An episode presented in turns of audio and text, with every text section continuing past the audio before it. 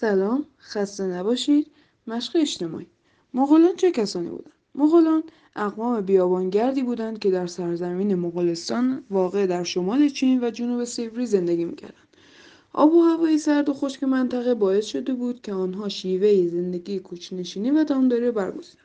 قبل از چنگیز خان آنها حکومتی نداشتند و به خاطر افزایش جمعیت و کمبود مراتع برای تامین زندگی به غارت یکدیگر و همسایگان روی آوردند.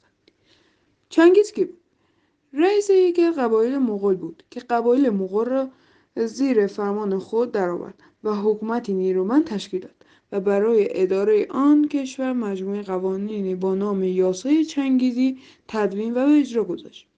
یکی از اصول یاسای آن بود که کسانی که خود را تسلیم سپاه مغول می‌کردند از قتل و غارت در امان بودند، اما آنان که مقاومت می‌کردند باید قتل عام می‌شدند. چنگیز در فنون رزمی مهارت کامل داشت، حیله‌های جنگی را به خوبی می‌دانست، مردی بی‌رحم بود و همه سربازان، سردار و فرزندانش باید از او اطاعت می‌کردند. مغول‌ها پس از آن که متحد و قدرتمند شدند، ابتدا به چین حمله کردند و پکن را غارت کردند و با فتح سرزمین‌های غرب مغولستان به ایران نزدیک شدند. هجوم مغولان به ایران. چنگیز خان به بهانه اینکه اعضای یک کاروان تجاری مغول را که به ایران آمده بودند و در زمان سلطان محمد خوارزم شاه به دستور حاکم شهر مرزی به بهانه جاسوسی دستگیر و کشته شده بودند، به ایران حمله کرد. سلطان محمد برای مقابله شتاب آمد. حمله مغول دچار ترس شد و فرار کرد و روحیه سپاه مردم را ضعیف کرد و لشکریان مغول در ایران به چند گروه تقسیم شدند و به تعدادی از شهرهای حمله کردند و هر جا مقاومتی می‌دیدند بی‌رحمانه قتل عام می‌کردند. تنها پسر سلطان جلال الدین از خود شهامت نشان داد و با مغول‌ها جنگید و پیروز شد، اما به خاطر اختلاف و درگیری‌های داخلی نتوانست کاری انجام دهد و مغول‌ها به ایران هجوم آوردند و شهرها ویران کردند. آسیب زیادی به مزارع کشاورزی، مدارس، کتابخانه‌ها زدند و کتاب‌ها را سوزاندند. پس از چنگیز نوه‌اش هولاکو خان مأمور شد. فتوحات مغول را در ایران و دیگر بخش‌های جهان اسلامی کامل کرد. او به سلسله اسماعیلیان و با فتح بغداد به خلافت عباسیان پایان داد و سلسله ایلخانان را تأسیس کرد. این سلسله ایران ایران را از نظر سیاسی یکپارچه کرد و همه حکام و سرداران محلی را تحت حاکمیت مغول قرار داد و با سایر حکومت‌های مغولی در آسیا و حکومت اروپایی ارتباط برقرار کرد. پس از مرگ ابوسعید حکومت ایلخانان پایان یافت.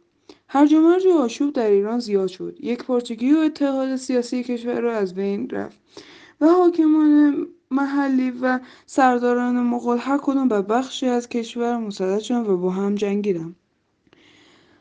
قیام سربداران. همزمان با فروپاشی حکومت ایلخانان، بی‌عدالتی و ستمگری حاکمان محلی خشم و نارضایت مردم برانگیخت و موجب بروز قیام‌های مردمی در گوشه و کنار ایران شد.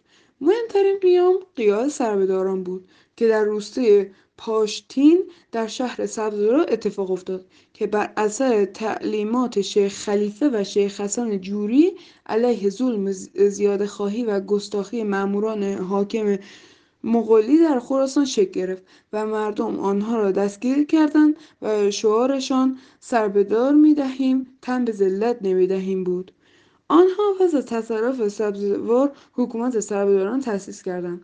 پشتیبان مذهب شیعه بودند و حکومت خود را در خراسان گسترش دادند و حکومت سربداران پس از یورش تیمور به ایران از بین رفت.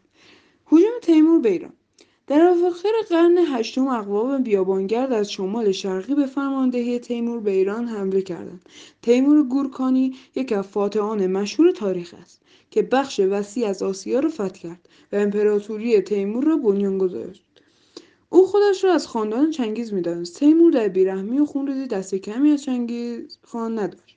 او به هنر علاقه داشت و هنرمندان و صنعتگرانش را به پایتخت خود سمرقند امروزی می‌فرستادند و برای کشورگشایی حرص و طمع بسیار داشت و در اندیشه فتح چین بود که مرگ امانش نداد. او به ایران آسیب‌های زیادی زد دارایی‌های مردم غارت می‌کرد. امپراتوری او از مرز چین تا شام گسترش یافته بود. شاه روخ به سر تیمور توانست به بخش وسیعی از ایران تسلط پیدا کنه و حکومت تیمور توسط صفویان از بین رفت. خسته نباشین.